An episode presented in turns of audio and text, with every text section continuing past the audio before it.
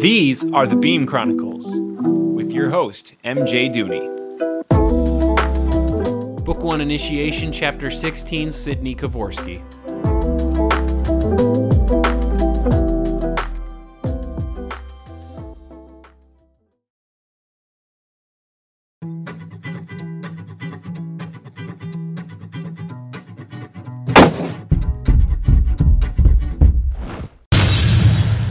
This was the fourth time I had jumped from a window in my brother's lab, and it was only now on this fourth jump that I realized I should have used the same window each time.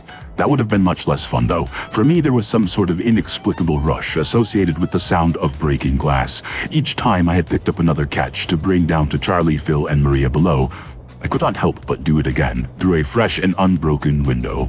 I had hoped that Phil did not notice, but as I landed with a thud from my story's high descent, I ran into my friends, setting the last catch down in a line with the other two. He commented on this very subject. So do I have any windows left up there, or did you just jump through all of them? You have three windows left. I am sorry, but brother, why are you naked? He glanced down at his own skinny little body. His reproductive organs and buttocks were the only thing obstructed, narrowly covered by the smallest pair of white underpants.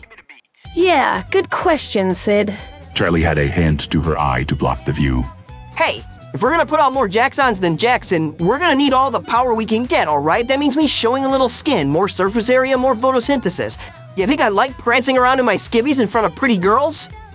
Aw, Phil. Caraway was fiddling with the control panel that I had also brought down from the lab. So sweet. You think Charlie and I are pretty? Phil, I'd have a witty comment about that if I weren't so messed up right now. Charlie seemed to be a few shades of green paler than Phil himself, bracing herself against one of the catches and breathing heavily. Ungrouping that spider really fucked me up.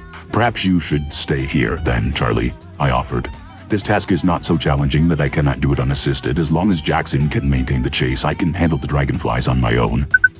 Sid, how are you gonna get up here? Jackson shouted through the comms as he turned to draw the jets close. I can try to lift you, but you're a little heavy and I'm a little busy. Yes, no need to help. I will jump. And with that, I did. It was a very long way up, perhaps a few thousand feet, but the altitude was not the problem. What I had not considered was how I was going to precisely land on the small drone once I had attained this altitude.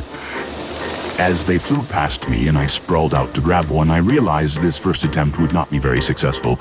I was then concerned that when I struck the ground again, it would cause much damage, and hoped my brother had the foresight to get everyone to safety or to line up a catch for me to fall into.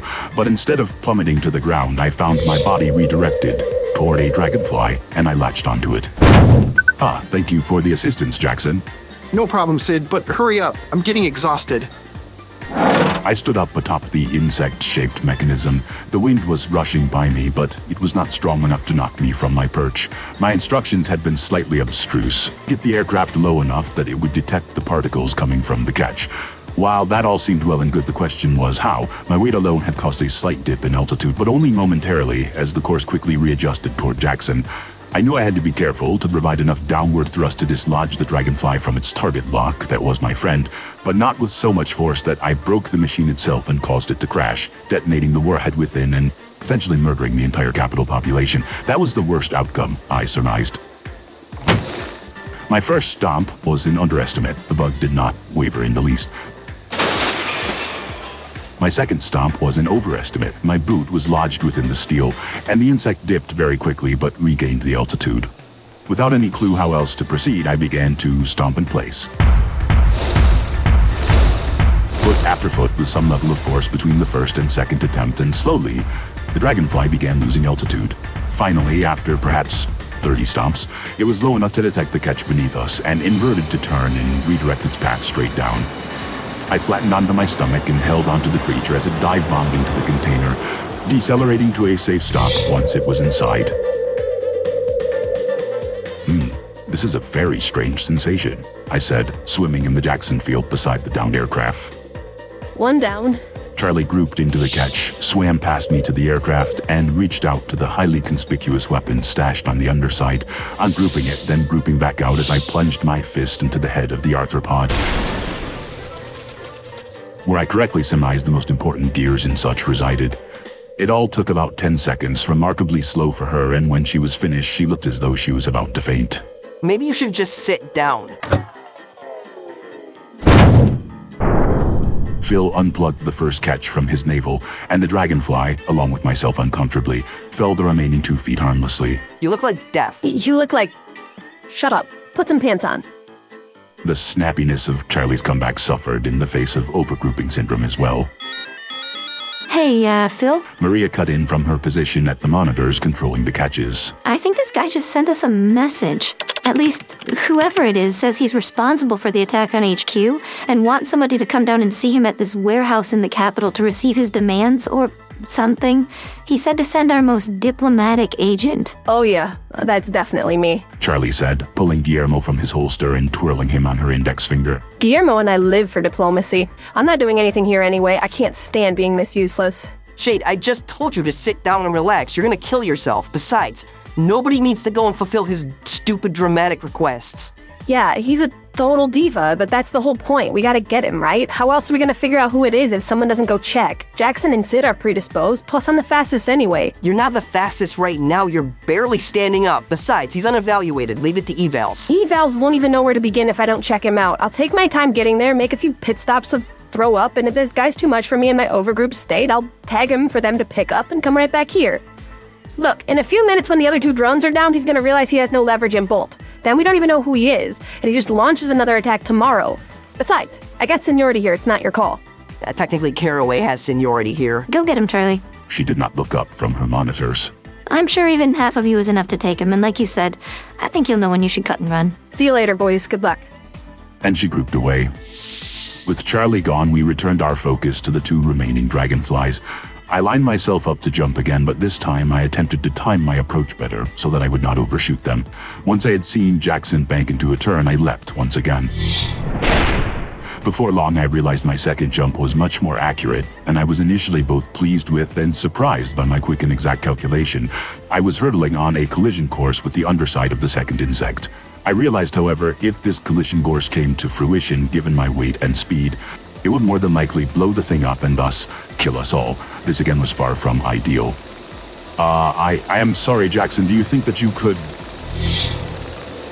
But before I had finished, my ascent was slowed to a stop. I was coasting along in the air right underneath the second bug. I reached up and grabbed the thorax of it with both hands, and it dipped due to my weight before correcting altitude. Thank you for the assistance again, Jackson. No problem, Sid. As I was suspended beneath the mechanical creature, I realized it would be much more difficult to lower it enough to pick up the catch's particle field. I yanked on it once, but it merely wiggled in place. I was just about to pull myself up to the top of it in order to again utilize my stomping method, when a piece of the robotic being broke off in front of me. My first impression was that my careless tugging had compromised the integrity of the aircraft, and it had begun to fall apart. But as I reflexively snatched the broken piece out of the sky and tucked it beneath my arm, still holding the underside of the plane with my other hand and swinging slightly, I realized this was not a piece of plane that had fallen off. Jackson, I believe that this is the bomb. Fuck, fuck, fuck, he deployed. Whatever these things are, they are dropped. Dropping. Somebody catch them. Phil frantically and loudly assaulted the comm. I swung my feet up to the underside of the dragonfly's belly, planted them, and kicked off toward the second falling object. It was yet another ill-conceived plan. Once I had reached the weapon, grabbed it from its freefall, and tucked it under the arm not already containing a weapon, I recognized all I had accomplished was ensuring that I would most certainly not survive the blast when the three of us fell below altitude and the bombs were triggered. Perhaps it was a fitting end for a monster like me. I closed my eyes. But then Jackson flew overhead, dragging the two drones behind him, and pulled me and my bombs into motion with him. I had never flown before, but it felt much like being in the catch a few moments ago. More than anything, I was relieved to be alive. Jackson Teak, you are an incredibly useful friend to have. And you are an incredibly heavy friend to have. Gotta get rid of those things, Sid. K-Pack? I think so, yes.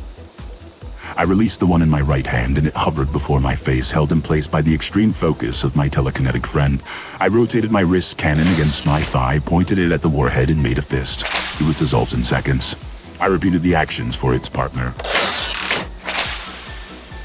Phil, sorry to waste your sharp strategic wit and great inventions, but I think without any explosives to drop, we can just crash these bad boys, am I right? Yes, definitely. Crash them up. I gestured with my head toward one of the flies, and he nodded back at me, seeming to catch my drift. He released me from his telekinetic hold, and as the bugs flew past me, I kicked the one I had designated as mine with both feet. Simultaneously, Jackson pushed the other one with his psychic ability. They collided and exploded.